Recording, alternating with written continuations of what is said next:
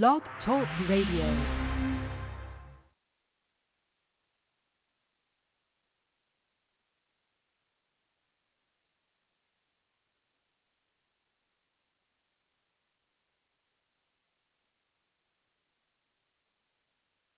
mother. We also want to talk to our father. And of course, this is how we do it on Mason and Guests. Of course, uh, there's a, a, big game coming up on Thursday morning, just about five minutes past four o'clock. Yes, make a note of that. Uh, the final uh, game in terms of the T20. and We hope that Haley can do very well again and bring it home for the West Indies team. It was a performance worthy of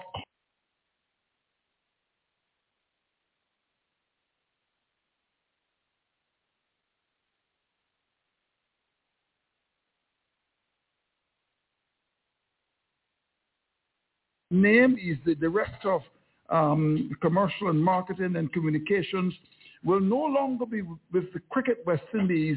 His last day on the job is December the 31st, 2023. So uh, Dominic Warne, who started back in September uh, 2017, no longer going to be with Cricket West Indies, but I'm also told that he'll stay on uh, in terms of the World Cup. Uh, he will be the commercial manager, managing the revenue there for the T20 World Cup. Dominic Warne, as I said, uh, not going to be the Cricket West Indies. Um, his contract will not be renewed, and that uh, information was relayed to me. And we haven't got it wrong on Mason and Guests uh, for quite a long time. All right. Without any further ado, I know that Haley Matthews um, is with us. She's got to go and practice and all that. Hello, Haley. Nice to see you. Your smile is as broad as Sydney. How are you? Hey, Mason. I'm good. Um, thanks for having me on the show. All right. Good. All right. No. Andrew. Okay, that's fine. That's fine. That's fine. That's fine. No, talk to me. What's responsible for the success? I mean, you know, um, of course, we've had uh, the Caribbean Premier League, the women. You won it for the Royals. Then you got to 99, then on 132. What's responsible for the success?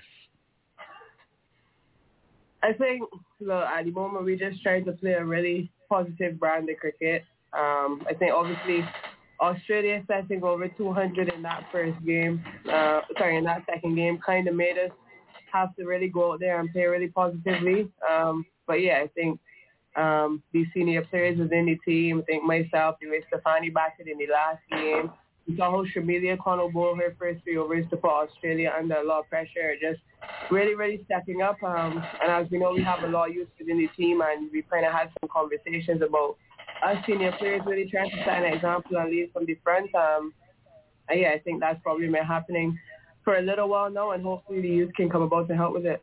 Yes, and you know the coach said he wants to see his players just enjoy themselves, and you certainly enjoyed yourself along with Stafanie Taylor and, and brought a big victory against Australia. Australia is not an easy team to defeat.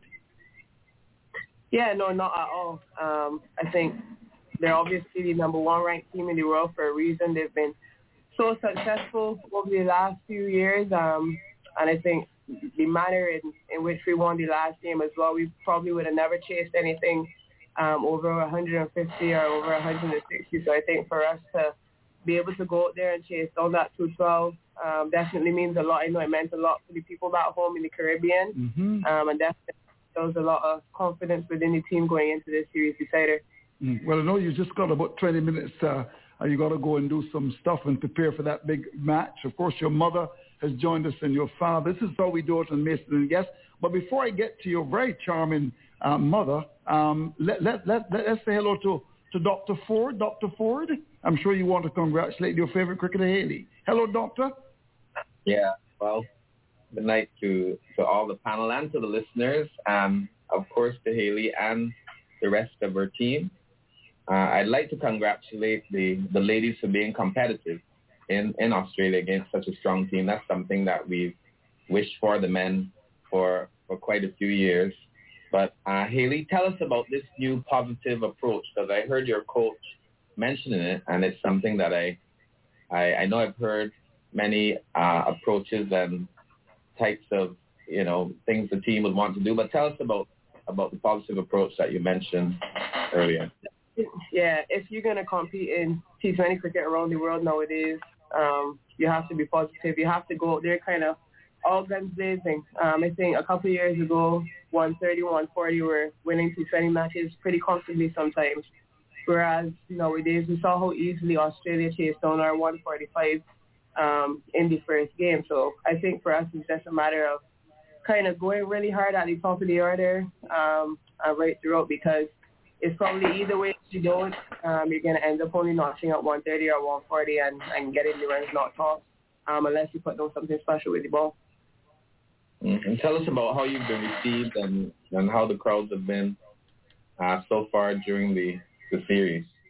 Yeah, well, they always love coming to Australia. Obviously, they're huge cricket fans down here, and with such a successful women's team, um, a lot of people come out to watch the games. Um, but yeah, I've obviously been had been given the opportunity to play in the WBBL for quite some time now, and would have familiarized myself here in Australia, and um, I guess with the fans seeing me around a lot as well. Um, they've definitely taken to me as something that I can definitely appreciate while whilst coming over here to Oz.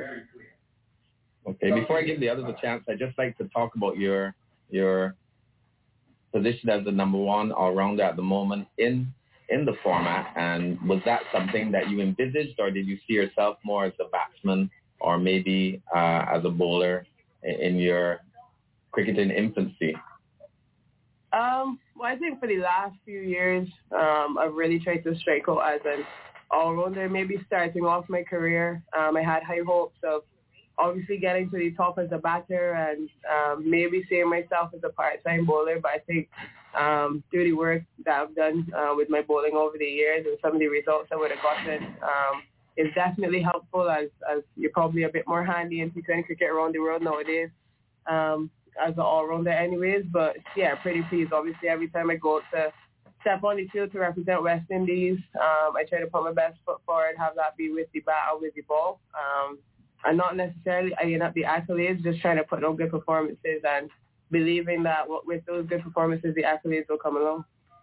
All right. Well, of course, her mother, Lisa Matthews, is very much with us as well, and Michael Matthews. And oh, Michael Hall, who, of course, is the operations director, he must be quite happy. Um, Haley was just involved in the CPL, and Chris Dehring as well. Listen, now we're going to certainly get to these two uh, gentlemen in a short while. But let's let's bring in Lisa. Lisa, your, your smile is as broad as Sydney. You must be quite happy with the performance of your of your daughter.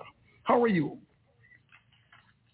I am. I, I very much. Um, um, I would say after she made the 99 not out, I had a conversation with her um, following that game, mm-hmm. and I said to her, "Hey, I am so immensely proud of you. When I think of you from the child and how you've grown, and I see your leadership, and I see your character and the way your character has developed, and how you go there on the international stage and conduct yourself. I am so proud to have the opportunity to call to be called your mom. Mm-hmm. You know, and we had that conversation just after. And then she went the next day and did something incredible again. Mm-hmm. But it's not just what incredible. Um, I love her dedication to her job. I love her work ethic. All those things about her. I think she's just going from stride to stride. And I wanted to see that consistency, and I'm so happy to see it coming on now. Mm-hmm. And Dad, uh, Michael, you must be quite a happy man as well. You, you, you're the you're the technician. You're the one who will say, look, you, you need to come forward and play the ball down to mid or play the V, as the old-time commentators will say. You must be a proud man. You, you, you're muted. We, we, need to hear you. Unmute yourself. Unmute yourself. Oh, sorry, sorry, okay, sorry. Fine. Yeah. Okay. Um, we got you loud. Yeah, I am she knows I'm very proud of her. She mm. knows I'm I her 100%. She knows I'm her biggest critic, mm. but I'm also her biggest fan. She knows that. Mm-hmm. Um, she'll tell you she can score 100. And if I saw one little, one little thing, I will tell her about it. Mm-hmm. And you know, I'm really proud of Haley. Haley has come a long way. We have always spoken about, you know, trying to be more consistent. Mm-hmm. Um, you know, in the last year, she has really stepped up and has, you know, really started performing up to levels that I know she can reach. And, you know, she's, hopefully she just go to strength, from strength to strength from here. Mm-hmm. Um, and keep those um, consistent performances coming out. Mm-hmm. Well, Michael, you're the technician, uh, uh, of course, uh, in the relationship. What, what about you, you, Lisa? What are you in terms of the relationship with your daughter? I would say initially with Haley when she started to play cricket. Obviously, the side of speeches and whatnot would come in and she would have mm-hmm. to do speeches, etc. Mm-hmm. And I would be that one to, to help her. She'd say, Mom, I have to do a, um, a speech for so and so and so and so. And we would sit together and do it. She even had to present to her sixth form class at Harrison College the entire sixth form year with sports and finances. And I remember her coming to me saying, I have to do this. And I said to her, Haley, let's take it this way. Tell me what you want to say. So she listed a bunch of things she wanted to say. And I said, let's put it in the order that you want to say. So we put it in the order. I said, anything you want to fix up or anything, now read that back to me. And by the time she was finished, she had it down pat. She had done it herself. And I said, you see, you're mm. capable of doing it now. Mm-hmm. you know. So, so that is the side of me with the technical, with the dress, with the speech, that kind of stuff. that's that's what I um, give her pressure on or about. Mm-hmm. Just just before we bring in Philo, uh, I would imagine that Michael Hall, who's the operations director of the CPL, you must be quite a happy man, um, Michael, with the performance of Haley. Good evening to you, sir. Michael? Where is he? Is he uh, has he gone from, from Kingston to, to Mobay? Michael Hall, where are you, sir? Michael? Hmm. All right. Let, let's. Hello. Hello. Hello. Yeah, yeah hello, Michael. Hello. Yes. Are you at Morant uh, Point? Are you yes, at Morant Point? No, not quite, Andrew. But we are having some really bad um, electrical storms here in Kingston this afternoon, so there may be a challenge. Eh? Mm. Um, mm-hmm. Yes, no, I, I heard your question loud and clear, and sure. good afternoon to you and to everyone else on the call, um, especially uh, Mr. and Mrs. Matthews and Haley. Yeah, listen, Andrew, um, as you mentioned, Haley did take part in the WCPL this year and um, obviously led her, her team, the Barbados Royals, to victory in the WCPL. Uh, I, I recall at the end of that game at the presentation ceremony, I went um, to shake her hand mm. and she asked me to, to go easy because she had suffered a serious blow to her hand. And I'm amazed that she's been able to recover this quickly and put up the numbers that she's put up in the first two games on this tour. But I suspect that that is just a testimony to, um, as her parents pointed out, her, to her dedication to her craft. Uh, so yes, I'm very pleased and congrats to her and the rest of the team and, you know, wishing them all the best on Thursday in the side up. Mm-hmm. Stay with us. Uh, Philo Wallace, you must be a very happy man. All right. good evening, Andrew. Thanks for having me. Good evening, to Dr. Forde, uh, Lisa, Michael, Michael Haley. Uh, congratulations on outstanding performance performances, uh, leading from the front. Uh, you said that you cherish the, uh, the responsibility of being a West Indies women's team captain. I want to know, first of all, the conditions mm-hmm. you're playing under. Mm-hmm. And I want to know that responsibility mantra that you spoke about. What has really transformed you to really say, look, I'm going to take this mm-hmm. this leadership and show mm-hmm. that we can pull through, beat a tough Australian side and now set up a, a decider and everybody be rooting for West Indies to beat Australia. Mm-hmm. I think for me, it probably really came about um, through the early losses of the captaincy. Actually, um, I know when I first got the the captaincy, um, we had a series against New Zealand and a series against England right after, and those were two pretty tough series with not many wins in it. I think we beat New Zealand once in the ODIs and once in the T20s, but that was an eight-game series, and then England completely destroyed us. Um, in Antigua and Barbados. And I think for me, um, I kind of figured and felt as though as the captain, it was a hard responsibility to, I guess, put the job in my hands. Um, but at the same time, I knew that we had a lot of players who were inexperienced and who unfortunately um, were in a position where they were still learning and are going to be happy learning on the job, um, obviously because of I guess the structure of our domestic leagues and, and girls obviously getting to this level um, and still having a lot of learning to do. And for me, I think is when we got to the World Cup and we kind of played those first two games against England and India. We we knew they were going to be two hard games, but I remember speaking to one of our coaches at the time, Robert Samuels, and he said um, mm-hmm. the two last games against Pakistan and Ireland were going to be the the two games that really define uh, where we were as a team and how we were playing.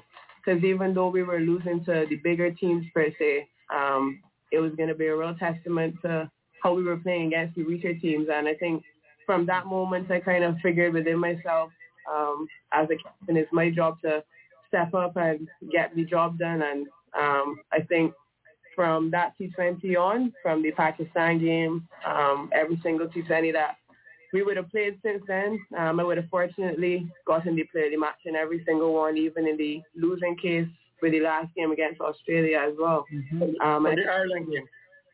Yeah, and I think that for me um, has been the, the biggest thing, just wanting to be mm-hmm. better as a team, knowing that as a captain, um, I have to kind of step up from the front and lead by example really consistently. Um, and I think here in Australia too, it's been really fortunate. You asked about conditions and um, here in Australia, the wickets have obviously been great and something I would love to see and be able to play on in the Caribbean. Um, just having that free will to go out there and bat and have a true wicket to bat on. I think we've seen how it's helping our batters to look a lot better already. So yeah.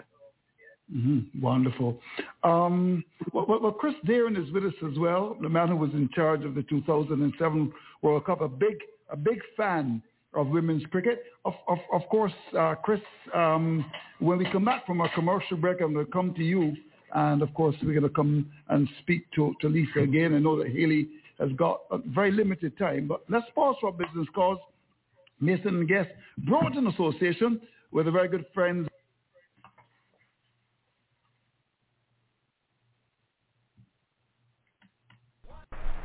on his way to Bournemouth. Big left-handed West Indian captain Waite tapping away at the crease. On the way, and Lloyd off the back foot crashes it through the covers. That's four more runs. Beautiful shot by Lloyd. Full of confidence. Floyd's back foot shot off meets the batter, racing away to the boundary. McCusker in the covers had no chance of catching it. This shiny young fella by the name of Chiwa left all the way from China because of Kerry Packer. He said he heard so much about cricket, but he wants someone to explain it. Test match between Australia and we, so we start listening to the commentary. He hear the ball swinging. He started asking about Tarzan. He want to apply for the job as in um, my heart is full. I, I just want to say to Haley, mm. um, thank you, thank you because there's some of us that grew up on classic batsmanship, admiring classic batsmanship. Mm. And T20 has come along that has sort of made the slugging far more effective. And so when I see classic batsmanship, that, that, that inside out, you know, over cover, the, the, the cover drives, it just, it was just amazing to watch. And I just want to thank you mm-hmm. because mm. you have now merged what we call classic batsmanship with T20. And you're an example, I think, for everybody to see. Mm-hmm. Thank you. Mm-hmm, indeed. Um, Lisa, it's interesting because um, Michaela, uh, of course, sister, Ray, um, as well. Uh, Ray is a, is a cricketer, plays for Wildy. Is Michaela involved in, in the game at all in any way? No, no, no, definitely not. oh, she's not involved in the game. Uh, but but but what's interesting? No. Is, what's interesting is that uh, in, in terms of Haley, um, born March 19, 1998. Uh, Ray is born November 19, 1995. Michaela is born March 19, 2001. And somebody told me that you were married on August the 19th, 1995. So there's some affection with the 19th. Hmm, interesting, isn't it? Yeah, very much so. very much so. And, and and Michaela came on on Haley's third birthday. Michaela and her precocious self was Haley's um, third birthday present. Interesting. So so so yeah. and and Dr. Forde, you you're born August the 19th as well. no, no, August 7th, though, not 19th. Still in August. Dr. Forde. no, I, I wasn't. I wasn't.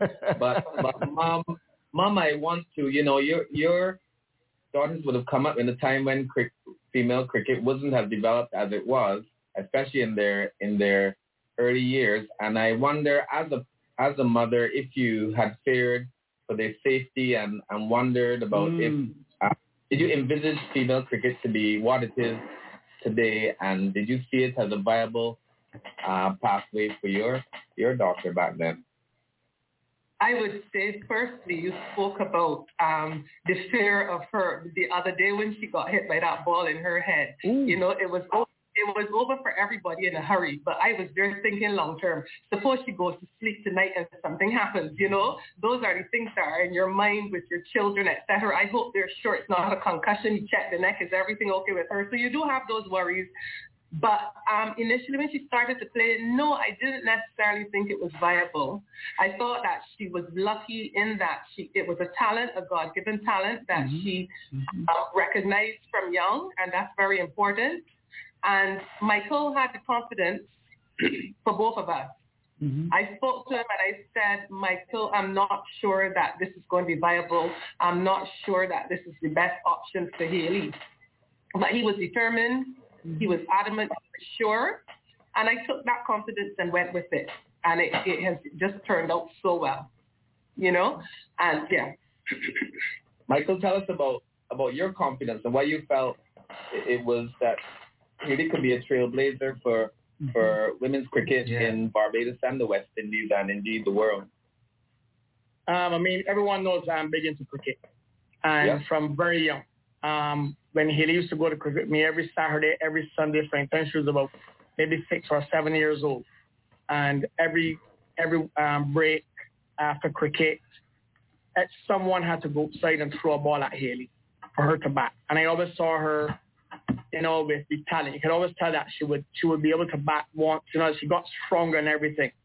Um, I remember telling the other manager where she was 12 years old that she continues on the path she is going, mm-hmm. and improving. She will play for West Indies before she's 18 years old. Um, she did at 16. I remember going in the, Richard Clark actually called me a day and said, Mike, you are got to come and watch your daughter bat. Mm-hmm. And I was like, why? I mean, I, I see Haley pretty often. He said, no, you need to come and watch her. And I went to Carlton that evening. When I saw Haley batting, I went back to work the next day and I told the manager, Haley has a good chance to play for West Indies this year. And I've always believed that Haley, you know, I think Haley could be the best player in the world uh, because I know she has the ability. I know she is very good batting. She's decent with the ball. But I'm not talking all around. I believe she can be the best batter in the world once she, you know, keeps her head on and, you know, you know, she spoke about bad series against us, um, England and New Zealand. And we had a good chat after that. Um, you know, I learned, you know, you don't need to be doing so much in T20. Just bat. You are good enough to score runs as free as you want because you play all around the wicket. You don't have to be trying things. Just bat naturally. And, you know, she's started to do that. And look, look where it's going now. I mean, she's averaging 62 for the year and 90 run chasing. She's really, really coming on well.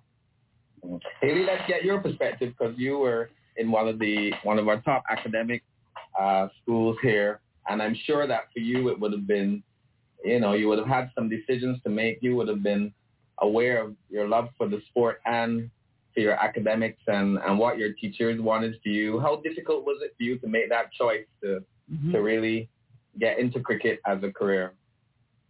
Um, I think honestly speaking, from the time I was probably 11 or 12 years old, my dream was to be a professional cricketer. Um, and I think when I got the opportunity at 16 years old, um, obviously while still at Harrison College, um, headed over to Australia for my first, well, we were in the Caribbean for my first tour against New Zealand, um, where I pretty much sat on the bench for the entire tour. I only got an opportunity in the last T20. Um, but when I got a grip of my first tour in Australia, where I got the opportunity to play every game and um, didn't necessarily go as well in the T20s, but in the ODIs I was able to go down at 16 years old and average, I think it was about 60 or 65 against the team that was still the best team in the world at the time being Australia. You, you average 60, yeah. Yeah, I think for me it was kind of hard to look back from there um, after such a dream start. And um, I, I went back to school in November, I think it was when we got back from Australia. Um, and I really had to make a decision as I did the whole year of school and when I think around May or June came around, Um, we had a tour to Sri Lanka, but obviously we know that's the same time that CXCs happen as well. Um, and I had done my full year of school and um, prepared to do my CXCs, but at the same time, I kind of just had to take the gamble, um, obviously with the, with the support of my parents, but it was my passion to represent the West Indies and play cricket professionally. And I think the start that I had in Australia really urged me on um, with the passion to want to do it even more. Ilya, uh, what would you would be your advice to, to young girls who, like you, love cricket and and are multifaceted and multi-talented? What would be your advice to to any young girl who loves cricket but has other abilities?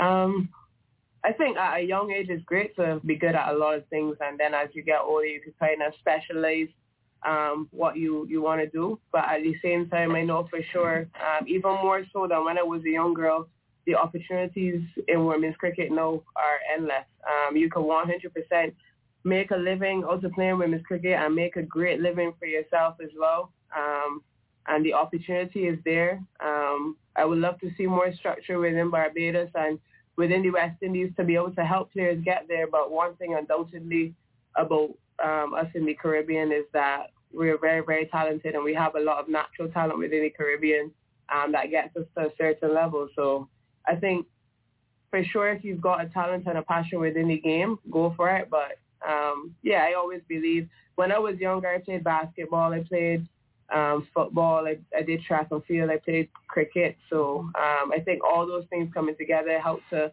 not build me as a cricketer, but build me as an athlete first. Um, and then I was able to branch in and really specialize on cricket after that.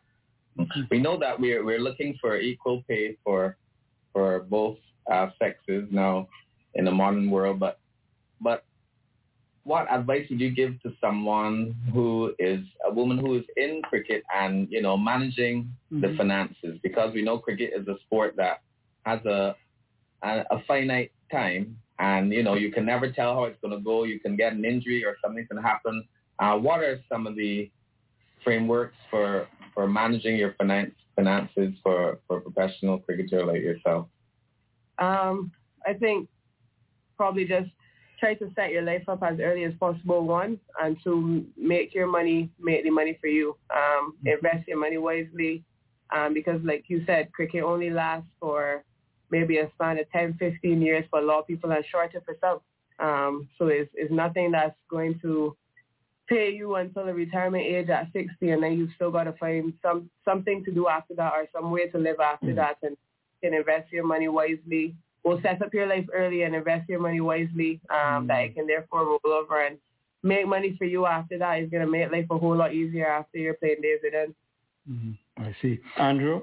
Andrew? Yeah, yeah sure. Uh, I'm so, sorry to butt in. If I may That's just fine. ask Haley, if I may ask Haley a, a question. Sure. Um, I don't normally like to interfere with sports persons when they're preparing for competition, but I think there is still enough time for me to put was a question. And if you don't wish to answer, Haley, I understand. Maybe it's politically incorrect for me to ask you this, and it's early days yet. But I was just wondering um, if you would care to comment, or if it's too early to tell, uh, around sort of changes in mood, um, attitudes, etc., under your new coach. Mm. Um, I think all of this has honestly been a journey for the past couple of months, um, for the past year actually. Um, and we've been trying to change the culture around and within the team um, to try to get girls working harder and wanting more and, and being more together. And I think we've kind of formed that um, as players within ourselves. Um, and yeah, I mean, even though that Shane is around, he's definitely facilitated that. Um, but I know the culture and the mood is something that we've definitely pushed as players um, a lot more so even with within the the old coaching staff. But yeah, since Shane has been here, he's been great. He's had a light mood around the girls. He has a lot of energy mm-hmm. um, with as well, which is which has been great. And, and like I said, he's a really positive guy. Um, and he's really pushed for the girls to step out their comfort zone and experiment and try things, which is something that I think we definitely need within the setup. Thanks, thanks very much for that, um, very honest answer, Haley. Andrew, I know the Prime Minister of Barbados often listens to your program, and I suspect that if she's listening this afternoon, there may be um, an ambassadorship in Haley's future. Yes. Following that response. yes, indeed. In fact, the Prime Minister, um, when she delivered the Sir Frank Worrell lecture, talks about equal pay in terms of women. I, I like the way, the, the way you were going there with that, Doctor. Um, I certainly would like to see um, a big increase. I know that Dr. Shallow listens to this show as well. The women are doing very well, and we want to see uh, in terms of an increase in pay for them. Uh, certainly, there's no doubt about that. We're going to pause for business calls when we come back. We're going to wrap it. I know that Haley is very, very busy, and we're going to wrap it up when we come back. But of course, let's go for a commercial break.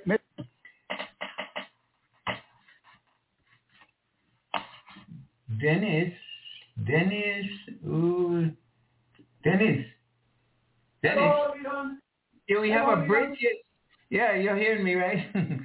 yeah. Yes, yes. Yeah, we have yes, a here. And you're hearing it clear. right. Yes, loud and clear. This is really Right. good. Yeah, so. So from Mhm. now on, this is how I can easily tune in.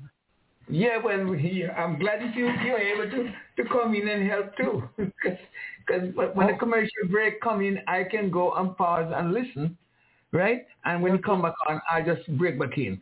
But right now, I'm going to try and break back in because I think it's a two second or two minutes break. So let's go back to meeting and guests. Okay. It's like that. we always have we always have a joke like that. I'm there like Lisa, Haley, behave yourself. You can't be knocking about the balls like that. But no, honestly, I was normally I am very, very nervous in her games and I hardly watch. I'm constantly looking away. Mm. But I was just fixed the game. She looked confident. She looked as though she made it look easy and I was able to just relax and, and watch and totally enjoy.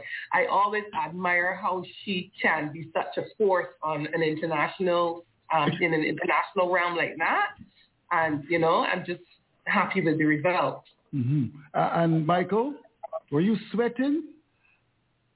Michael? Um, I I got nervous, like, you know, I, I knew like 210. She'll tell you. I told her the evening in front, you know, to take anytime Australia get 200, Mm. you know, make sure you get a good score because you're never going to be, you're never going to get that total.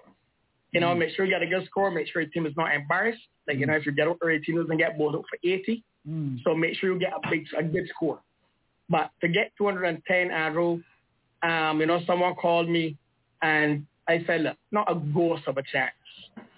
No way. It's, we, we can just say, no, what I hope Haley just does well. Mm. Um, because I never really thought they could even get close to it. You know, before they left here, I was thinking, you know, if Australia scored 180 and West Indies got 150, those are results that, you know, I would be happy with because of where the team is. Um, and to compete against Australia without being embarrassed is, is would have been great. To go down there and actually beat Australia and chase 212, 213, I mean, it's just, it was unbelievable. That's the truth. I never, ever imagined it. Never. Mhm. Haley, would you rate this as your best innings ever? The 132? Um, I think so. I think I would have played some good innings before that. I'm pretty proud of. Um, but I think where you kind of match up all these circumstances around it, um, chasing 212 um, against Australia, in Australia, um, a game that would have decided um, if they had won it, that they would have won the series um, up against all odds, the fastest 50 just being scored on us ever in women's cricket um, right before we went out to bat.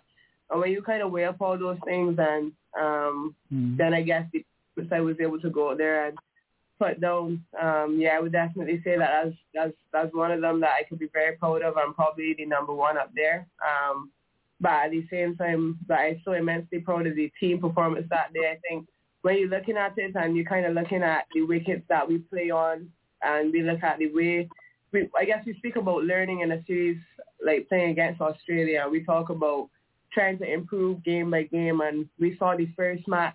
Um, Australia completely knocked off our runs within 13 or 14 overs, and we came out with the exact same team the next day because we wanted the girls to have the opportunity to go out there and be able to learn. And um, we saw the first 10 overs of the game um, that we were able to bowl. We completely controlled and, and dominated the game, which is something that um, definitely speaks volumes about learning and coming back the next day and doing better. And um, I know for me, uh, it's definitely something big. Um, but at the same time, I'm even more proud of the team. And even though they got 213, the the girls were able, able to come back the next day and adapt and improve um, with those first 10 overs. And then Stafanie obviously scoring 10 from 20 in the first game and struggling. And mm-hmm. just the way she went at it, I, we, there was no chance of winning that game unless somebody stood out there and did it with me. And um, who else to put it their hand but Stafanie Taylor, obviously mm-hmm. somebody who's been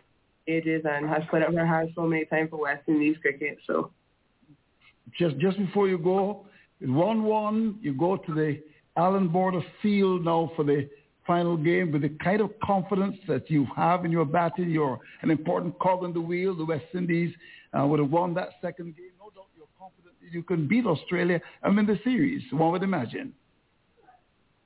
Yeah, for sure. Um, coming down here, we went to take it we want to take it every game um, on its own, and it's no different for this last game. Um, I know it's the series decided, but uh, for us, we we playing a game of cricket um, that's going to be just important as every other one that we would have played before representing the West Indies. So hopefully we could go out there and have a really good performance. It would be amazing, an amazing feat if we could come over to Australia um, and win a T20 series. But we know that's going to come with some special performances and hopefully a special performance is what we can put down. Mm-hmm. Mommy, what do you say to your daughter? I know you love her. When you first uh, started to speak, I could see the emotions. She couldn't even look at you. Myself and Larry Mayers recognized that. You're obviously um, very, very tight. What, what do you say to your daughter? She's now preparing for this big game at the Allan Border Field. Talk to talk to me. Tell me what you're going to say to your daughter before you go. The tapes are rolling. I'm just saying, Haley, it continues to be your hands. As I said, I'm very proud of your leadership, how you conduct yourself.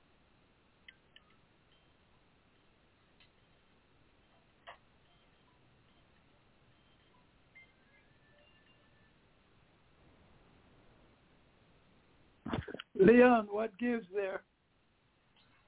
best is superb. So just continue to strive and do your best and make sure you put God first in everything. Oh, wonderful. Michael, your, your advice to your daughter? I know you love her. Tell her you love her on this show, please. Yeah, she, she knows she knows I love her. She, she knows that. yes. Yeah. Um. No, it's just I always tell her, you know, every game you go there, you know, try you try to do your best, and you know, I just so tell you, I always tell her, don't play any stupid shots. Mm-hmm. Just look at where the field is and look for your scoring areas, where you're going to score your runs.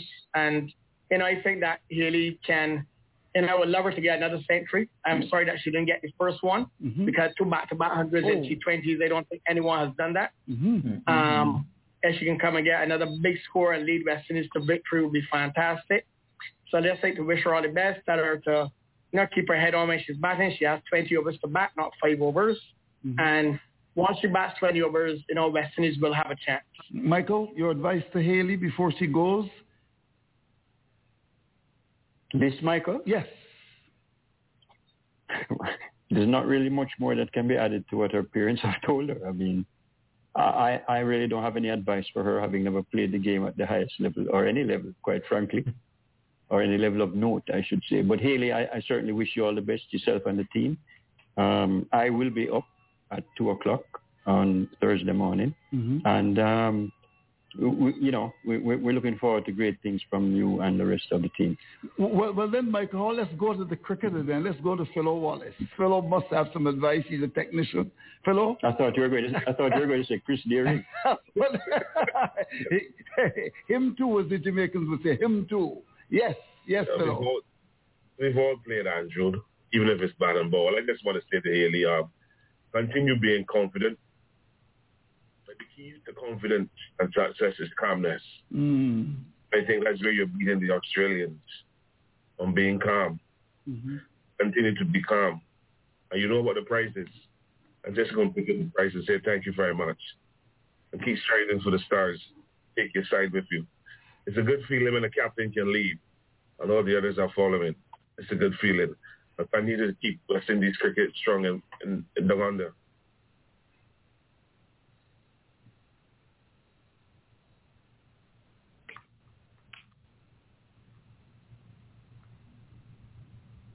All people are hailing you from there and from far. What do you have to say to your many supporters as you end this uh, interview? Many supporters, not only in the Caribbean but across the world. Final word with you. Yeah, I guess just keep supporting. Um, we we definitely down here in Australia trying our best, and uh, we obviously face so many challenges um, within world cricket, but we're always gonna give it our all. And um, I know the results might not always come our way. Um, but I think a lot of people could be proud with the way the West Indies women have been playing over the last few months for sure. And um, we know we for sure work.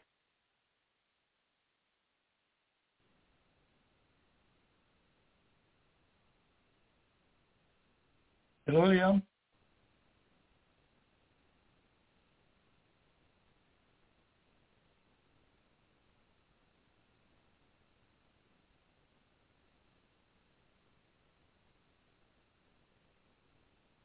Lisa, thanks, um, Dad, for coming through and talking to us as well. And we really want to wish you all the best. Thanks, Haley.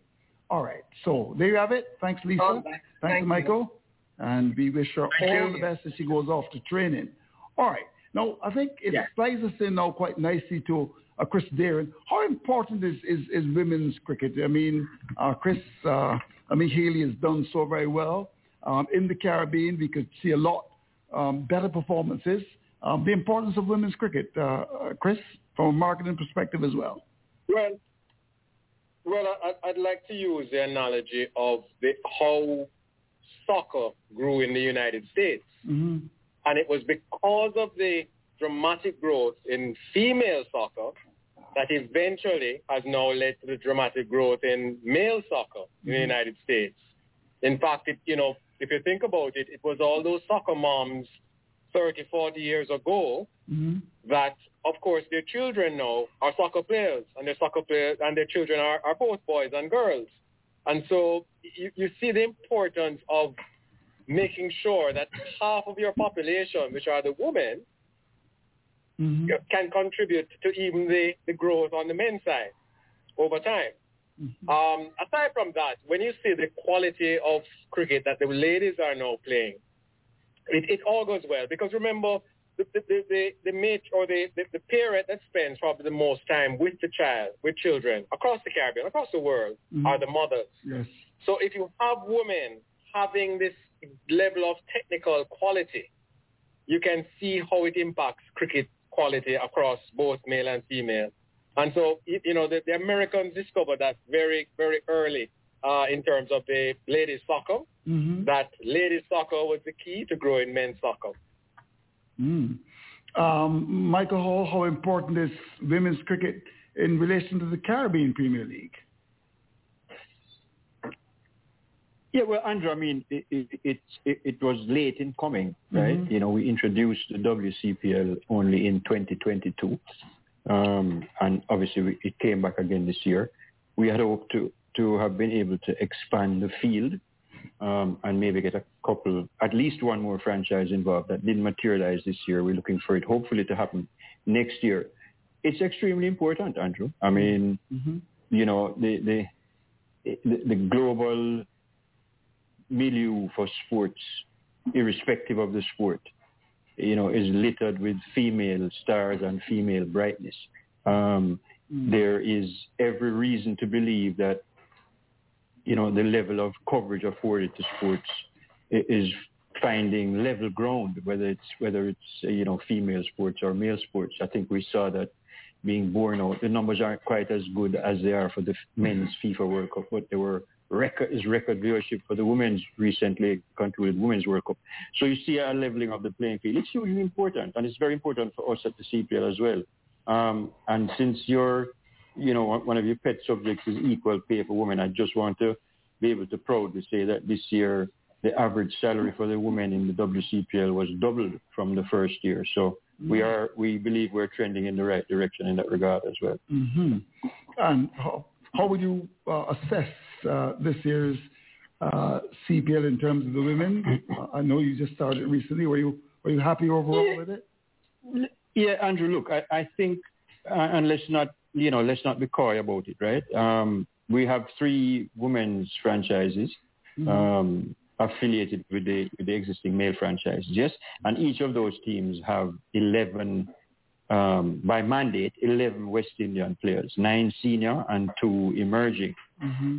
augmented by four overseas players, uh, which, which the franchises are free to sign from, you know, wherever they can go to the market and offer a contract um, within the salary cap, of course. I think the quality of cricket was a lot better this year, and I think that had um, a fair bit to do with the quality of the overseas players who were here. Many of them would have been maybe at the sort of in the twilight of their careers, but the vast experience and, and, and the skill set that they brought, I think made the cricket better. And as I said, let's not be coy about it, right? I mean, I think that if we were to introduce a fourth franchise um, and try to populate it with 11 more West Indian cricketers at this stage mm-hmm. of, of women's cricket in the Caribbean, we may struggle to, to put together a fourth competitive team. And, and, and I think even the people who are in mm-hmm. women's cricket in the Caribbean will, will agree with that assessment. So there is a ways to go, but I think we're on the right path. Mm-hmm. Doc? Well, my question to Michael is how do we capture and really monetize this female part of um, cricket for the for RT20 tournament? Well, performances like the ones that Haley has just put down won't hurt. Let's start right there.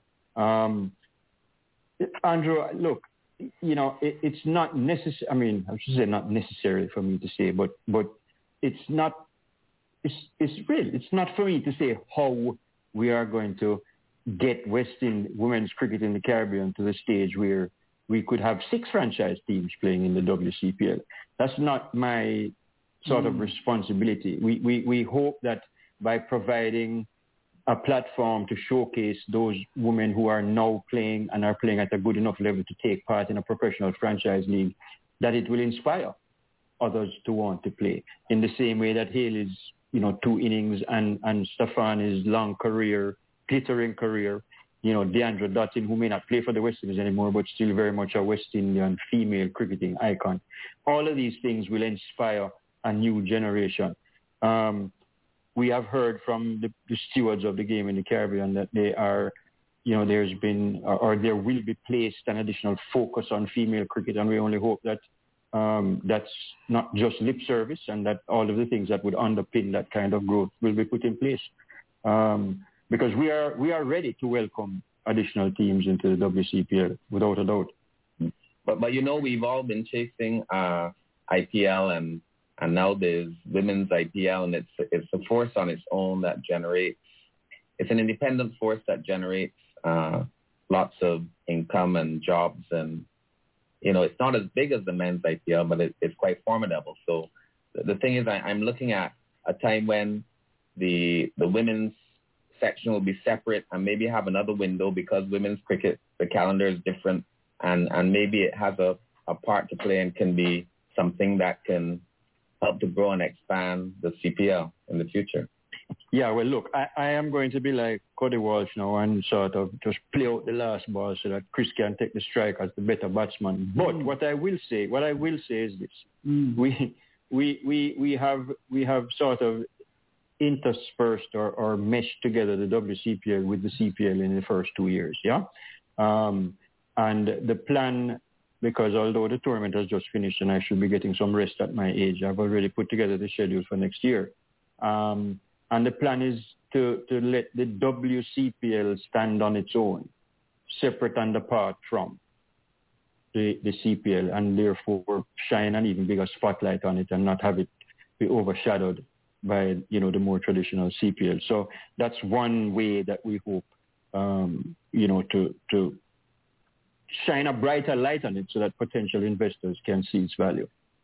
Mm. But, but before, just before um, I, you know, start my questioning, um, the the CPL has issues based on the window that international cricket and the calendar does not allow for active, uh, you know, high level players to, to, to play a part. And we have to depend on mostly recent retirees and and some stalwarts that have stayed with us. And you do agree that the inability to to capture and to engage the players that, that are on the top of the rankings in CPL is maybe one of our limiting factors. How do we how do we overcome this and, and do we well I, I leave it there. How do we really overcome that? Yeah, look, Andrew, I, I, I think that your your um comment asking, uh, your, your comment about wrong, wrong person. no no no no. I, I, I think your comment about the, the quality of players who take part in the, in the CPL, and I assume you're referring here to the overseas players because certainly the Yeah. best West Indian players are made available for the CPL, so it couldn't be them. Um, I think that that comment that you've made perhaps has applied more recently in the last three or so years. I think that we have attracted our fair share of current outstanding international players over the years. Um, the, the, the biggest truth to what you said a while ago is, is the whole question of the window that we have to play the tournament in. Um, and, and the CPL does not carry the same level of commercial clout that the IPL does. Yeah, the IPL as a tournament gets for itself um, two months out of the cricketing calendar where everything else comes to a grinding halt, right? To facilitate the IPL. But who, who, um, you know, what, what's the saying? Who, who pays the piper calls the tune. So, so they can make those demands. We are also constrained by um, the West Indies or, or Cricket West Indies international commitments, certainly the ones at home, and have to wait until those are finished before we can play our tournament. Then there's also other competing elements. And quite frankly, um, we, we don't have the economy here in the Caribbean, notwithstanding the, su- the support that we get from our sponsors but the, for the CPL, which we're, which we're obviously very grateful for. But we don't, we just don't have the, the, I don't want to say the cachet because we have a brand and a very valuable one as well. We're the second most watched T20 league in the world. But when you're competing now against uh, Major League Cricket, the 100, um, maybe other international tours that take place after the IPL is finished and, and other cricketing nations can, can have their tournaments. There's the Asia Cup every two years. So it's a massive challenge to get the players um, that we would like to get. Uh, I think we've done, still done very well and held our own. Um, and the CPL will always have a certain cachet and a certain attraction for players to come and take part. Um, I'm not sure too many people knew who Saim Ayub was this year before the CPL, the, the, mm-hmm. the opener from Pakistan who played for the Guyana Amazon Warriors. But I think he'd be hard pressed to say that he is not now established himself as an emerging star and a potential future star for his national team. So while we may not have, you know, the Kane Williamsons, et cetera, et cetera, we do find, and that's down to the teams that, you know, the scouting systems that they have and the contacts that they have in the cricketing world, we still bring, I think, some good international cricketers to the tournament every year. Is expanding to the U.S. a, a way of, of of really improving your fortunes and expanding, though? Somebody's al- somebody I has know- already done that. I I know they they have their own uh, tournament and their own window, which will grow and and probably surpass us. But the thing is, if we are limited by, I guess Chris will tell us we're limited by population, and and that limits our TV uh, resources. So, is there a way we can expand and and still do something else, or are we curtailed? I, I'm I, Go I'd ahead, have go to ahead, listen to you Chris. on that one. Chris, go ahead, go ahead, Chris, please. Chris. Um, good single there, Mike. Um, yes, yes. Come, come on, come on. Mm. Short Um, look, Dr. Forde, sometimes I feel like we in the Caribbean or the, the rest of the world is playing chess, Mm. and we in the Caribbean, all we know is dominoes. Um, because the, the moves that you see taking place around the globe, especially in regards to T20, over the last couple of years, and, and recently with Major League Cricket and Mukesh Ambani and the stadium he's building up in New York and the other billionaire there who built that stadium in, in Dallas and so on. They know something we don't know.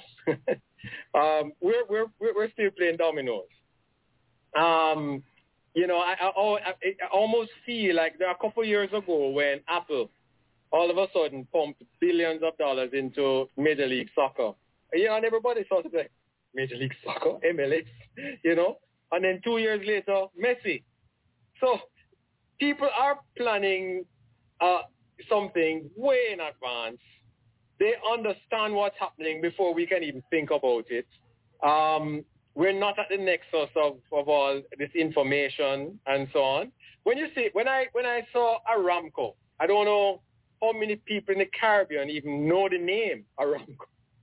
Aramco is the most profitable company in the world. They're the second biggest company in the world by revenue. Um, they're the Saudi company that produces all the oil in the world, the largest producer of oil. When I see a Saudi company getting involved in ICC, that's a major sponsor. I know, I, you know, everything screams that something happening. I don't know what it is, mm. but somebody knows something somewhere that we don't know about this, where the sport is going. Um, we need to get in there. We need to find out exact, you know, and try and suss out because that's the opportunity for us in the Caribbean. The challenge we have is not just the size of the population, but we have a disparate media market. Yes, the internet and streaming now makes it possible to, you know, reach all markets simultaneously. But then again, when you look at internet penetration, and it is still a little way off from making um, the domestic market, which is which is always the core revenue for any league, your domestic um, market. That's the sort of base that helps you with your production costs, et cetera, et cetera it's, it's challenging still to make that domestic market work just with the size and the fact that we really don't have the kind of subscriber base. At the end of the day, I always say no matter how many times you add up the Caribbean, it's still five, five and a half million relatively poor people. And Chris, um, sorry, can, you, can we just, I just want to make sure that the, the, we make the distinction. When you talk about the domestic market, you're talking about Cricket West Indies and their properties and not the CPL. Correct, correct. Uh, but, but, but even the CPL, because it's based in the Caribbean, mm. it would have been fantastic. Just like India has, in IPL has their domestic India market, which creates this massive base for them to mm. then expand around the world. The CPL would have benefited too from the fact that if you had a robust domestic television question. Mm-hmm. I'll, I'll, tell you this. When I saw Aramco, I know enough to know that when I saw Aramco sign on as this big sponsor of, the, of, of global cricket, my antenna went up immediately. What is this massive Saudi company that, doing, that hardly plays cricket investing so much money in this thing? Something is happening. I instinctively knew. But there's most of the Caribbean has never even heard of Aramco and therefore would not even see the significance. Mm. You know, so it, we, we have a long way to go in the Caribbean. Uh, it's not just the fact that we have a you know, a, a disparate market for for sports um, and, and broadcast rights and so on. It's always been a challenge of the, the West Indies Cricket Board. As I always say, you can correlate the, the decline in West Indies cricket the, the year television came into cricket. Because then now you had these blue companies, these countries rather, that had these massive domestic markets, were get, collecting massive broadcast rights and the West Indies was getting zero. Mm. And getting cost if we wouldn't give it to everybody free. Mm. Yeah, correct. But, but I mean, correct. It, it is interesting. I mean, but but we do have to look for a solution because uh, I think Chris and Michael, you would you would accept that Cricket West Indies is a is a floundering, underfunded uh, administrative group with limitations that seem insurmountable and without an avenue for growth.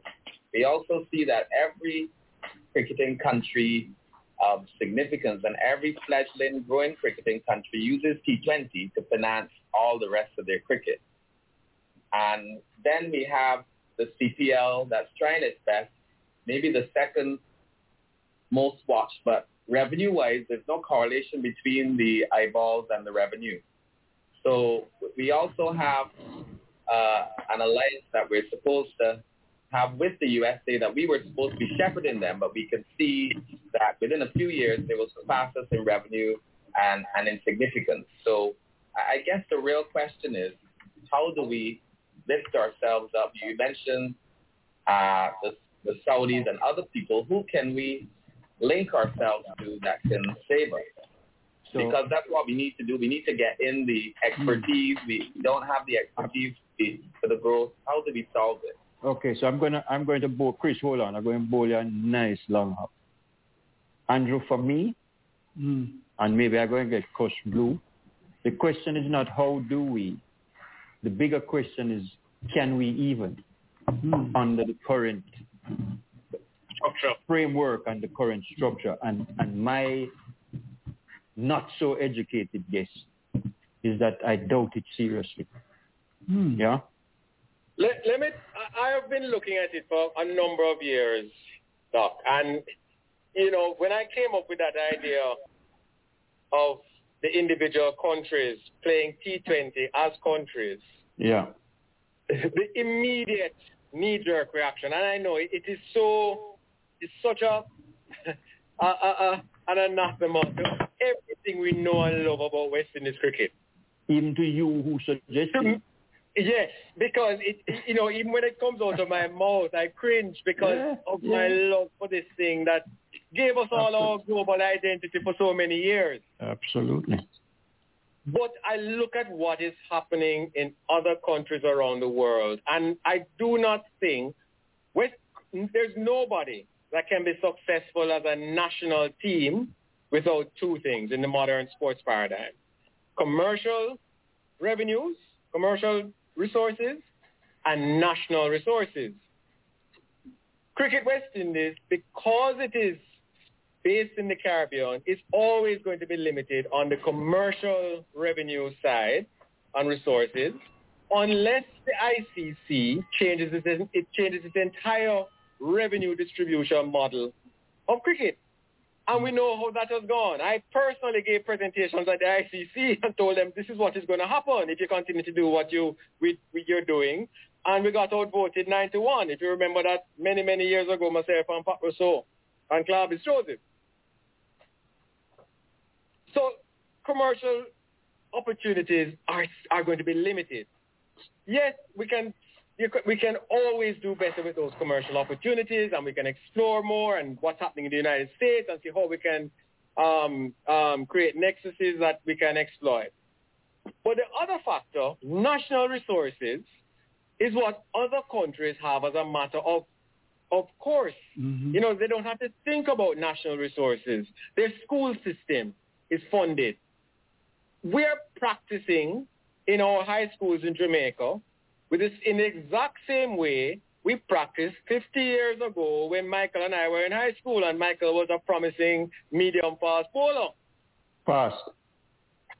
So, mm. you know, do you think we can produce international quality professional elite cricketers in the same way that we were doing 50 years ago? Of course not, because that doesn't happen anywhere else around the world. When Ireland beat us the other day and Netherlands beat us, I had to explain to people in the Irish high school system, which is well funded, which has nothing to do with cricket, you know. It's the government funding their high schools and sports in the high schools. The amount of bowling machines and practice balls and net facilities and so that they have just as a matter of course, natural resources that are being that are fed into that pipeline, we don't have. So we don't. So because, and we, you'll never get governments in the Caribbean investing in West Indies cricket because there's no such country called the West Indies. West, I just want to ask Indies, a question. I've heard a lot. I've said very little. Your Chris, time, you know. Chris, do we have the administrators in the region mm. that understands the value of cricket mm. in 2023 and beyond? I don't like to cast aspersions. What I would say is that because we we have administrators that have dedicated their lives and their time on an amateur basis, on a part-time basis mm. to the sport. And I'm, so I'm not talking at the highest level necessarily Western cricket. I'm talking throughout um, territories. in the re- territories, all the way down to, you know, um, community leagues and so on. Mm-hmm. Our administration of the sport in the Caribbean is amateur because these are people who have dedicated their time Spare time. on a part-time basis. That cannot compete in the modern paradigm where you have professional full-time administrators, sports lawyers, uh, sports rights negotiators through the length and breadth of England, through the length and breadth of India. But if you try to change the status quo, people get vexed. I say, why would you want to pay a man to be an administrator? But he's there's something called giving back. I can't, I can't, I don't understand what is giving back.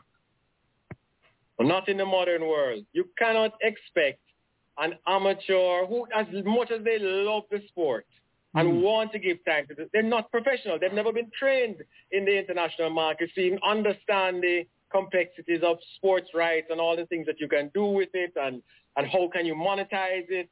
How, you know, so, so I don't knock our administrators. I cannot because I know we would not be where we are today without those people have, that have dedicated their time, you know, free to the sport. All right, gentlemen, let's, let's pause for business calls. When we come back, we'll continue the discussion. We'll open the lines as well, 441-790. Well, well you're listening to American Guest True broadcast, broadcast, which is being given, given to us to carry this show. We hope you enjoy. enjoy the,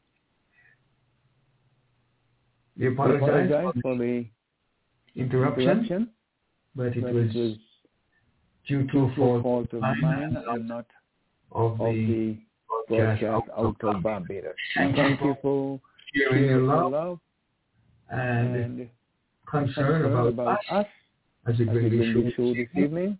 Just Just that you you may may join, join us each and every Sunday evening from 6 until 9 p.m. Eastern Standard Time, where we talk cricket, pure cricket, heard nowhere else in the Caribbean. Let's Let's rejoin join nation nation and guests guests over in Barbados. Make a didn't make a bid, Michael?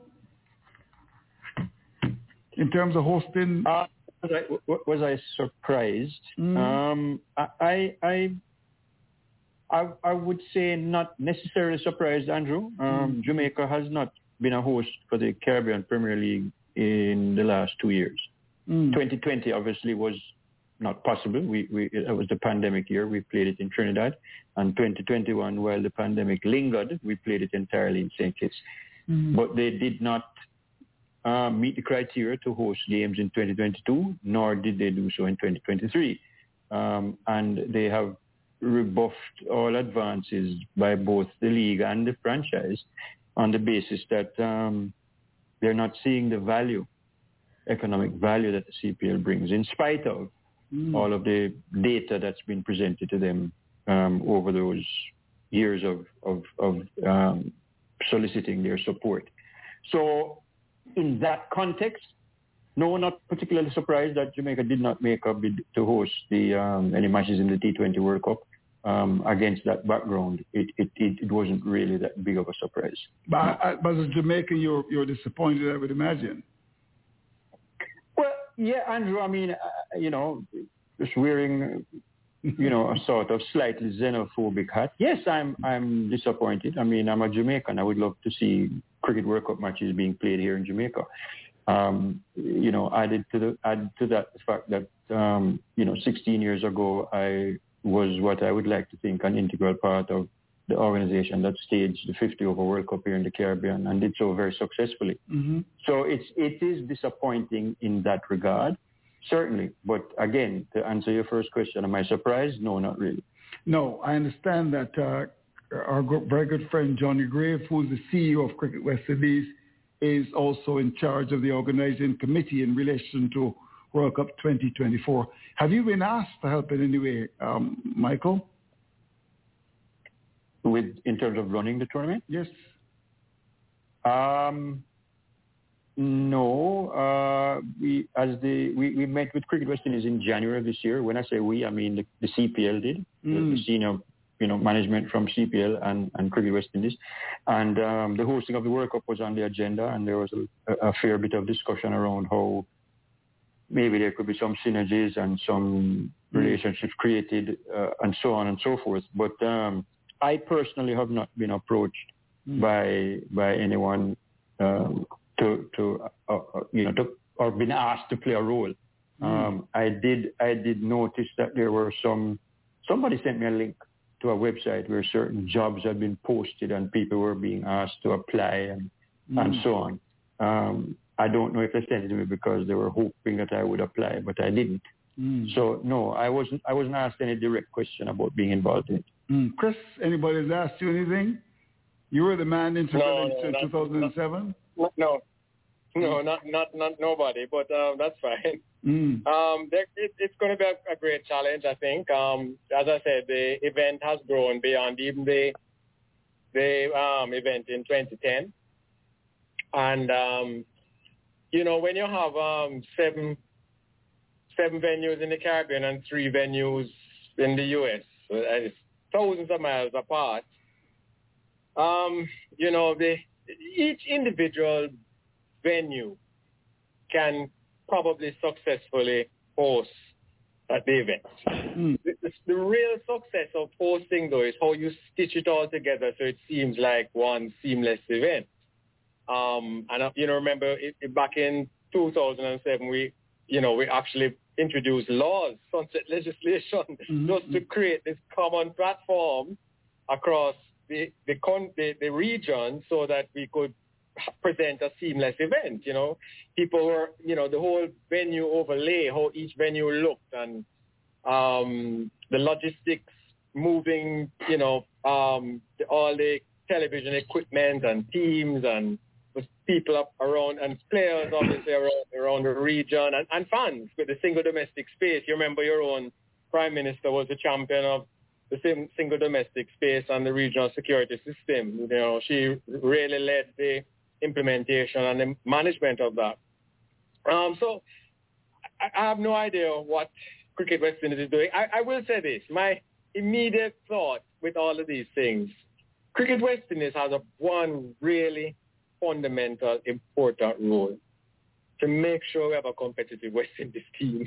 Mm. That is that is that a, a successful home team creates the spirit and energy of mm-hmm. hosting an event. Mm-hmm, mm-hmm. Um, and, and so we just have to be, they have, they have to be careful that that prize, that um, core function is not watered down in any way, that we pay very close attention to making sure we have a, um, a successful West Indies team. I'm sure, you know, the fact is we've hosted now a, a, cricket, a couple of cricket World Cups, and now we have a cadre of people across the region that have the experience if you try to remember when, when we first hosted the Cricket World Cup, in the years leading up, people didn't even know what the term ambush marketing meant and the commercial rights and obligations. They didn't understand, for instance, that time that the West Indies, as a member of the ICC, was hosting the event on behalf of all the members of the ICC. This was not the West Indies tournament. This is a global tournament that the West Indies as a member was hosting is has to deliver the commercial, all the obligations of this event on behalf of the entire ICC family. That's how they get their money. Mm-hmm. So it, it, it's, you know, as long as we keep remembering that and Cricket West Indies remembers that, that this is not just their tournament, it's not just their regional T20 type scenario, mm-hmm. um, you know, they'll be okay. Um, they're bringing the right people. They're professional event managers now that familiar with the Caribbean. The television crews are familiar with the Caribbean. The one thing that worries me when it, the, the, whoever is in charge of scheduling the matches, mm. wow, uh, that is a job I wouldn't want. Mm-hmm. That is a job I wouldn't want. You didn't want it. You didn't want it in 2007 either.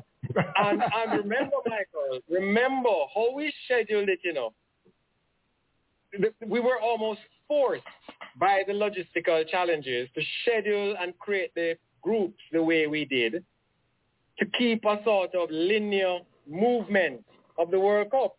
Yep. Because of the, the you don't have the, the, the airlift between islands um, that you would can just simply put matches all over the place and hey, everybody's going to island hop and move around that type of thing. You, you don't have that sort of um, regular standard airlift. And in fact, we had to put in place, remember, Mike, a whole deal with the, the three airlines and sure. to, to, to help with that, you know, linear movement of the tournament from stage Yep. to stage. Yeah. The T20 isn't like that. There's, you know, there's uh, group stages, but there's also the Super Eights where people are moving around. So I, I, I, I'm, I'm assuming that they've already thought this thing through when they've, you know, looked at 10 venues to do that sort of hopping. Yeah. Um, and, uh, but I still wouldn't want to be the person to, to do that. I think it's a shame, Chris. You mentioned, you know, you mentioned getting the consortium of the three airlines that existed in the Caribbean at the time together, Liat, Air Jamaica, and BWIA, uh, and BWIA at the time. Mhm. Um, unfortunately, there's really only one Caribbean carrier operating now, and and again, to me, that's a little bit of a tragedy in the sense that a lot of that revenue spend is probably going to go to other markets as opposed to you know co- countries domiciled here in the region. I mean, that's just an economic reality, but it's it's a comment that I think um, was worth making. So, so, um, so, you know, how are they going to move between, say, St. Vincent, Grenada, um, not Grenada, No. St. Vincent, Antigua, Domin- Dominica. Dominica, Dominica. Um, that's the one that you know- that's the one that hits me. you know, uh, it's, it's, listen, I remember even the, the difficulty of trying to go to meetings. so, um, yeah, Yeah. I, it, it's going to be a, a challenge. Of course, one of, you know, the, every challenge is an opportunity. So, um, this is where hopefully they, you know, can maybe look again at chartered flights and selling seats and I don't know if they're going to try and bring back the single domestic space because that was uh, incredible. A lot of people, you know, Philo, you would appreciate this Mm. because you've been through the Caribbean on just a West Indies test tour. And the, the challenge we have is when we move from venue to venue in the Caribbean, you're moving from country to country. That's not an event. An event is seamless, you know, for a player. They should be just moving from Sabina Park to to Bridgetown, to Kensington Oval, to to um, Arnos Vale. The, the whole and moving yeah. across borders and so on. So when we introduce the whole single domestic space, a player would leave his bags outside of his hotel room in Barbados. The next time he saw that bag was in his room in um, Trinidad, Grenada where, wherever. or yeah. Trinidad. Yep. That's the next time he saw his bag. He and that player never went through customs or any, any immigration. Nope. They had their own special. I understand all that, but then we have now the venues in America. What is the legislation for the for the American And and um, then how to zone? That's a brilliant point. Brilliant, Philo, because And- I'm telling you this. I'm not, Chris. I'm not even hearing anything about sunset legislation for the Caribbean yet. Mm. Well, maybe they're not going to d- introduce it. May you know, I I, I don't know. Um, but it, because I said, you know, stitching it together between Caribbean islands is one thing. At least you have common cultures, common, common, generally common laws. Um, yes, we did have to bring in sunset legislation, really because there were no event laws as such to help protect the commercial rights and that type of thing. So we brought in specific sunset legislation. Stitching it together with the United States, that's going to be very interesting. I, I'm just, I, I mean, Afghanistan is in the World Cup, right? You know, I don't. Oh, well, I'm, not, yes, I'm, not, I'm, not, I'm not saying anything more, Chris, because when the Afghani players want to come to the CPL, the Mm-hmm. rigmarole that they have to go through and the hoops. that- So I'm wondering, is America going to suspend all of the visa requirements for Afghanis and Well, not just, etc.? you don't even go as far as Afghanistan. Remember the furore of Pakistan. Right. For our World Cup. um, So you know, yeah. It's, Let's it's hope. Look, like you, I hope that everything has been properly thought out. Absolutely. I have to believe that it has been. Mm. It, it has to have been. The only difference, Chris, and I think you and I were speaking, you know, privately about it a couple of days ago. They, I, I don't get the same sense of awareness that certainly existed nine months before we did our World Cup in 2007 on behalf of the ICC. That that that you know in June of next year the World Cup is going to be in the Caribbean. I'm just not getting that. To be fair, though, to be fair, we were the first. There was a lot of global doubt that we could host it. We had to build all these venues, so people were seeing the venues and stadiums being built, and there was lots of debate. So, uh, in a sense, we've broken the back of the sort of skepticism. um, aura and skepticism. So, it, yeah, they're, they're generally confident that we can we can do it. Mm. Um, so, you know, we probably won't start to get that until next year after this 50 over World Cup. That then now the interest turns to the next global event, which is the T20 World Cup. And of course, as teams qualify, you're going to start to see those teams maybe wanting to come to the Caribbean, acclimatize themselves. As I said, you know, you know when I when I, la- I laugh when I hear debates on radio, you know, Andrew, um, in Jamaica, talking about, oh, we wouldn't have gotten any of the major teams, we'd have gotten, gotten somebody like Qatar. And, and I, I, I said, my goodness, imagine if Qatar did come to Jamaica. And all And them it was- rich man. And, and the em- emir of Qatar came to Jamaica. Mm. Right? Or like, you know, maybe the wi- maybe the wicket we're trying to we, we should be aiming for is their sovereign wealth fund. you know. um, so there's cricket and there's the event, and then there's exploiting the event. Um, and all three need to, to be stitched together, mesh, um, for the benefit of the fans, the sport, and the countries that are hosting. Michael, do do you know the members of the organizing committee? No, I don't. Well, I understand that CEO Johnny Grave is the man in charge. He's CEO of Cricket West Indies, and he's also Mm-hmm. the CEO of um, the organizing committee. Do you like that? Well, um, uh, Andrew, what I will say is, and I can only speak from my knowledge base, right? I, I, I, in 2007, the West Indies Cricket Board, I think they were still the West Indies Cricket Board at the time, Mm. in, had, in my view, the, the, the wisdom to create a special purpose company. Right. Yeah. Separate and apart from its own corporate structure with, with, um, you know, hand-picked or, or, or uh, carefully selected persons to staff it and, and to sort of, yes, be, be, uh, you know, report to Cricket West or to the West Indies Cricket Board, but to, in many respects, be autonomous in how they Right. went about Mhm. planning and executing this event. Um, and I, I- don't know what the rest of the organizing committee is or its composition. You say Johnny Grave, as CEO of Cricket West Indies, is also the head of that lo- uh, of that organizing committee. Um, uh, but I, I can't speak to whether or not what they're doing this year will, will be successful. Again, I stress, I, I hope with all my heart that it does, you know, end up being a success. But Ma- I Michael- can't really comment because I don't, I don't, I don't know who else is on the committee. Michael, do you have any concerns? Do I have any concerns about the fact that Johnny Grave is the head of the organizing committee? Mm-hmm. I'm going to have to signal a no ball. Well, uh, Andrew, let me okay. Let me um let me do something that you are famous for doing. do, do, what concerns do you have? Because clearly you have some. well, well, I certainly will go the route that you've gone. I think that people like yourself and Chris Dehring should be involved, and there should be a committee separate and apart from the Johnny Graves and and So people. who, who else is on the committee? You, do you know? Well, you just know that Johnny's the head. well, well, well, well um, Dr. Shallow was on our show last week, and you know, he, he, you know, struggled.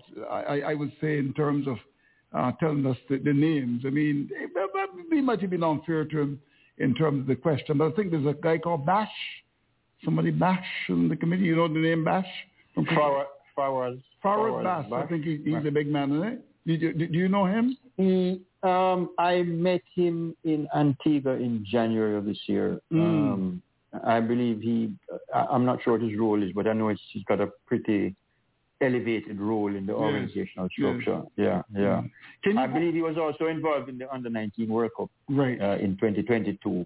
Mm. Philo Dr. Uh, Forde, can you go on any website anywhere to find the the organizing committee? Well, well, Andrew, this is my take on Cricket West Indies. It's a new director of cricket called Miles Bascombe who's been there since August, and we haven't heard from him. Mm. So I wouldn't expect to see anything about the committees of cricket, of, of who's running, who is in charge of uh, the World Cup 2024 mm. in the Caribbean on any website. I just think it is a little strange. Uh, the CEO of Cricket West Indies is the CEO of the entire World Cup in the Caribbean that we are hosting for ICC. Mm. My question is, I, am not certain if Mr. Grave is going to be doing Cricket West Indies work and ICC work at the same time. Mm. Or is he going to mesh those two things? Because we still have England coming mm-hmm. to the region, and you need somebody. You need somebody in the office to, to, to, to man the office in Antigua. Mm. So given Mr. Grave that response, added responsibility of being the CEO of World Cup 2023, the ICC is a little is a little hard because he has to travel as well. I can't see him going on his Zoom meetings with ICC. So it's a little it's a little ticklish when I heard Dr. Shallow last week say that he's the CEO of the of the of the setup. I, I found it very strange. Mm. Who's going to manage our, our, our, own cricket in the region? Who's going to man that office in Antigua? I know we're losing our marketing our marketing guy yes. in December. Mm. So there's a lot of. Have you heard? There, have, have you heard that Michael that Dominic Warne will no longer be with uh, Cricket West Indies come December 31st? Have you heard that, Michael? Andrew, Yes, I, I did hear you heard that. He's leaving West Indies. Mm. He's leaving West Indies, but he's still going to be working for the ICC. Mm. Have you heard that, Michael, as well? It's a little strange. I, I, didn't. I didn't hear where he was going, but I did hear that he would not. He would be leaving Cricket West Indies. Mm-hmm. Yes. Mm. So, we, so Cricket West Indies is looking for a marketing commercial director now. Then. Yes, they are indeed. Yes. Yeah, it would be. It his, would be his last he's job. His last day on the job is December thirty first. Uh, Chris, w- will you apply for that job, Chris? um, yeah. Um, no, I, look, I, I, I understand the concerns. It, the one thing that I, you know, gives me comfort is that the the revenues that are now around T20 and the fact that it's a shorter format of the game, so the logistics is a, little bit easier. You know, you have the whole day to morning session and, and so on to to correct issues and so on. Um, they'll probably be hiring an event manager, I would think. Um, we did for Cricket World Cup. We had a, a, a corporate event ma- manager who worked alongside us. They hired a lot of West Indians, but you had somebody who had understood the, the, the sort of global nature of the event and so on to handle the media, to handle.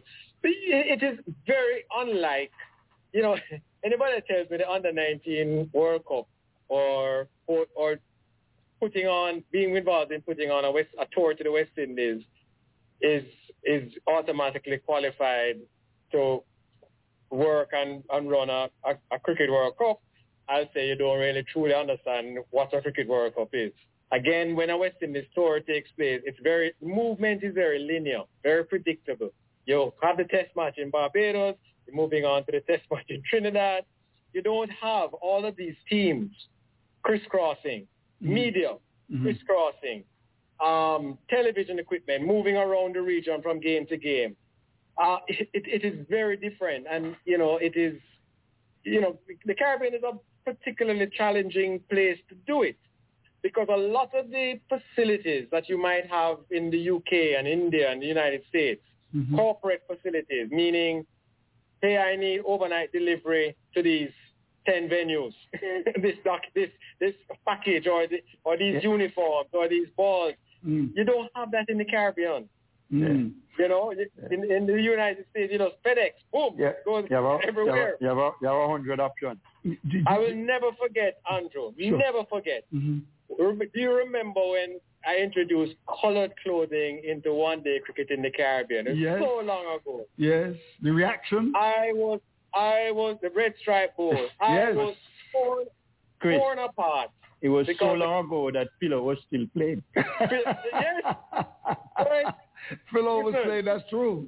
I was Barbados torn one too. apart. Barbados one, yes. And I'll never forget it because I was torn apart because all the colored kit Yes. was manufactured manufactured in Jamaica and then were shipped out to the individual countries. And I was torn apart. I'll never forget an article by Tony Cozier ripping me to shreds. Yes. Because the kit the kit the kit that was on that was on BWIA overnight service to Guyana Mm. did not turn up for two weeks. Mm-hmm. And I was ripped for using a Caribbean service. Yes. Nobody stopped to think, what other service could I have used? Gentlemen, in, in, in the time that is left, I, I want to know from you, what would make the distinction, and, and I'll ask Chris and of course um, um, uh, Michael as well, that Barbados would have hosted in 2007 and in, two, and, in 2010. Um, the, the president of Cricket West Indies said that uh, Guyana, Trinidad and Tobago and Barbados were actually hosting uh, for the finals. What would make Barbados um, ahead of the pack in terms of criteria for hosting the finals? Let's start with you, Chris. Barbados, let's face it, it has a special aura. There's no question about that. The history of Barbados cricket and the wonderful cricketers, the island itself is somewhere that it works. You know, the airport is very fairly close to the hotel. The hotels are fairly close to the to the ground. Um, it's so it, it, it does have a very special um, um, asset that helps to promote it. Mm-hmm. At the same time, things are changing. Things are changing. And, you know, if, especially if we're going to start looking at commercializing the sport for cricket, and they're talking, and they're already having this bid process and so on, I am not so sure we've, I guess, economically taken advantage of the fact that you have two oil-rich countries wanting to host the final. Mm. I don't know what the bidding process is and whether or not there's any financial consideration, but hey, maybe there might have been an opportunity. Listen, Guyana is the richest country in the Caribbean right now. Yeah. Very happy for them, Mhm. you know, um, and maybe that's the opportunity to take advantage of that. Mm-hmm. You know, but, but look, I, I will not. I could never knock Barbados winning the rights to host the final. It, it, there's a special place in global cricket um, for Barbados and the brand Barbados in global cricket. So you can't you can't deny that. Which is why one of the reasons, you know, one of the reasons I keep saying, what does Papua New Guinea, what does Papua New Guinea and the Netherlands and Oman and all of these little countries going to the T20 World Cup, what have they done for global cricket that Barbados don't deserve a shot at this international platform called mm-hmm. T20, that Jamaica, that Trinidad, that Ghana, that St. Lucia. I, I, and that's what bothers me. Mm. Because these countries are the ones that are getting this international exposure, which then allows them to tap into national resources. Mm-hmm. With the Olympics that are, it is coming, they're going to tap into even more national resources because those countries like to see their name up in the Olympics. They like to see their names in World Cups and so their on. flag. It's their flag. And, and just, it, there's no difference to Jamaica and our track and field. That's why Jamaica national resources are pumped into this thing because there's an end game. There's to get to the World Championships every two years and the Olympic Games every four years. Mm-hmm. That's that's it. That's what creates this suction, which doesn't happen now in cricket. So look, I could never knock Barbados winning it. The Mm. only thing I don't like is preempting the process Mm. because every country must feel they had a fair chance to put forward a kind of winning bid, put the work into the into it, and and feel that they've been treated fairly. Mm. You know, and and you have to be very careful about that. I think. Mm. Uh, for, for final word with you, Uh, uh, Michael. Yeah, Andrew. So unlike Chris, I've had the benefit of traveling around the Caribbean every year for the last ten years to to you know help to organize the Caribbean Premier League, uh, and I have a, a very first-hand and close-up look at the venues that exist, and these are the venues that are on the table to host the Cricket World Cup next year. Uh, I will say this about Kensington Oval, that of all the stadia that were uh, either built or improved ahead of the 2007 Cricket World Cup, it is perhaps the best maintained Mm-hmm. um, and and has the best management structure in place uh, to maintain it. Yeah, Mm-hmm. and they take a lot of they take a lot of pride in the, the venue and the history that Kensington Oval has. The Um, Mecca. Yes, yes. Let's let's not um, deny that sentiment. Guyana may be the richest country in the Caribbean, Chris. I agree with you. There's no question about it, and it's it's certainly booming. I mean, when you go to Guyana now, everywhere you turn, it's construction and roads and and hotels, but the hotels aren't finished yet. Mm. And I doubt that they'll be ready in time to host the World Cup in the, the final Mm. in 2024. One of the hotels that we have one is right next to this National Stadium in Providence. I happen to be a guest there for the CPL. That's where the staff stayed and that's where the broadcast crew stayed. Um, I narrowly escaped death there last week, Saturday night, when a fire broke out on the fourth floor of the hotel, which is the floor I was staying on. Um, And so that is that is 350 rooms. They really should stop smoking them weeds, you know. uh, you know, Chris, I think I tell you what, I told I told I told Maurice Foster of, of, of this near death experience and he he laughed and said to me, You should never have worried man, only the good die young.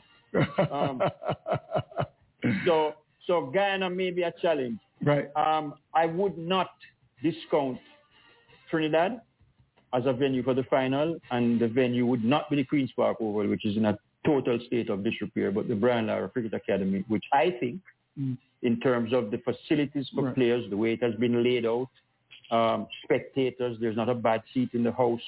Mhm. The atmosphere there is great. I, I, if I were a betting man, I'll put a few bob on Trinidad. Right. Well, gentlemen, we got to do a part two. There's no doubt about that. Very interesting discussion. Thanks to you, Dr. Forde, for coming and uh, being very much a part of it. Thanks to you, Chris Dehring. Big job there, uh, Dominic Warne. I'm going to recommend that you take over, but they'll have to pay you big bucks. Thanks to you, Michael Hall. We hope that you get a call from Dr. Shallow because they're going to need your expertise. Dr. Shallow, you need people like Michael Hall and Chris Dehring to come and call in. I'm Andrew Mason. Here's hoping for a brighter tomorrow. It's good night. Well, Well, there there you, you have it. you We've come come to the end end of of a mic. Mason Mason Guest. Guest. Yes, And um, with online is Denny Denny Teeth. Teeth. Dennis? Hello, I apologize for the break. I apologize for that break. It happened. All right, I well, I tuned in direct. I tell you, the break I tell you what happened. What happened? I went on mute and you were also on mute. Oh, So when I, when I went on mute, the, the system it didn't go through, but I was hearing through my headphones, so I thought I was hearing it. But um, it's my fault. It wasn't the fault of the show. And other than that, Oh. everything everything else went through well. yes, good. What It you did got? indeed. Hmm? All right. I sent you a copy of um, Donald's presentation. Did you get it? But I didn't. I did. I just came home and I started to work Okay. and see, on this to see if. Check in. anyway, Check. we're still in the broadcast, so Okay. Sorry. yeah. Okay, so you know, just a test, and um, this week couldn't get for years, but now we I know understand how to do it, and I'm gonna practice on Saturday night too, right? Okay. When you All get right. the Zoom, you send the Zoom to me, and then I will just hook up the show and just doing that like this. I don't have to do anything Okay. at all. Just to, just to test it to see how things go, right? All right. All right. All right. Okay. And uh, did you hear anything from the other guys? Not yet. Well, Okay. you mean on on Saturday? And regarding whom you who, all wanted to hear from you, I, heard Audley was saying that he probably don't have Well, Zoom. I tell you what, I think they're waiting for Zoom information to come and I can send it out to everybody. Yeah, send it out to everybody and see. You know. Okay. I don't know if my fellas like um Den, well Simon. Um, I'll, well, I'll send, I Send send it, it to everybody if, if I, when I get it. yeah, I don't know can reach. He can reach as far as um England. Well, You so? The Zoom. Yeah, I'll, uh, yeah, I'll see watch it. it on. Well, yeah, yeah, yeah. The quick, yeah, I'm not sure that she can watch it on um, YouTube. I'll find out when I get it on ask. Okay, let me put you back in.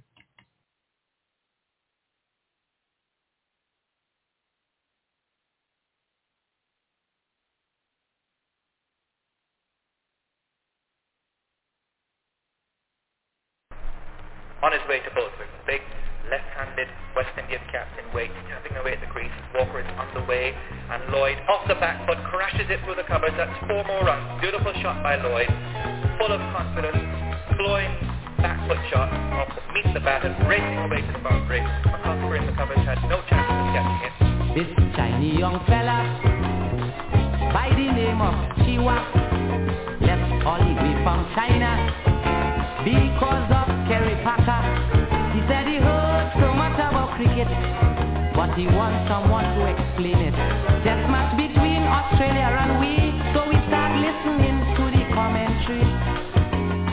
He hear the ball swinging. He started asking about Tarzan. He want to apply for the job as the night watchman. Just then he hear fingers.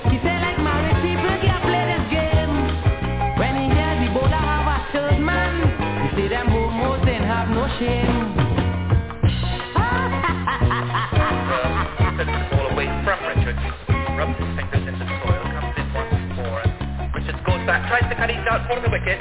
Marsh takes the chances. Richards tries to cut, just got a tough edge onto it. And the Australian is naturally jubilant at getting the prime West Indian wicket. Richards caught Marsh, bowled by Bright for 88. Imagine my calamity, explaining cricket to the shiny. He never see cricket before, so he starts saying stupid things in galore.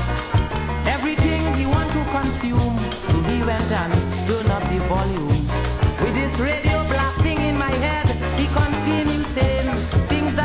The go to Richard a leg break, he say boy that game dangerous. He asked me if that means Richard getting three months sick leave for sports.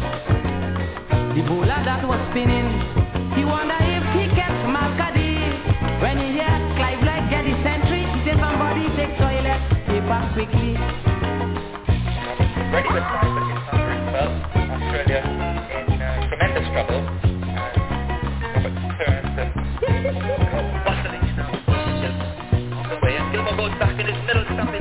Of the ground. Meets completely there for pace. Roberts ready put everything into that one and uh, gets his revenge after that six shot. Hear Miss Feeling slip. He say she ain't no shame. A backward point and silly me done. He tell me what a stupid game.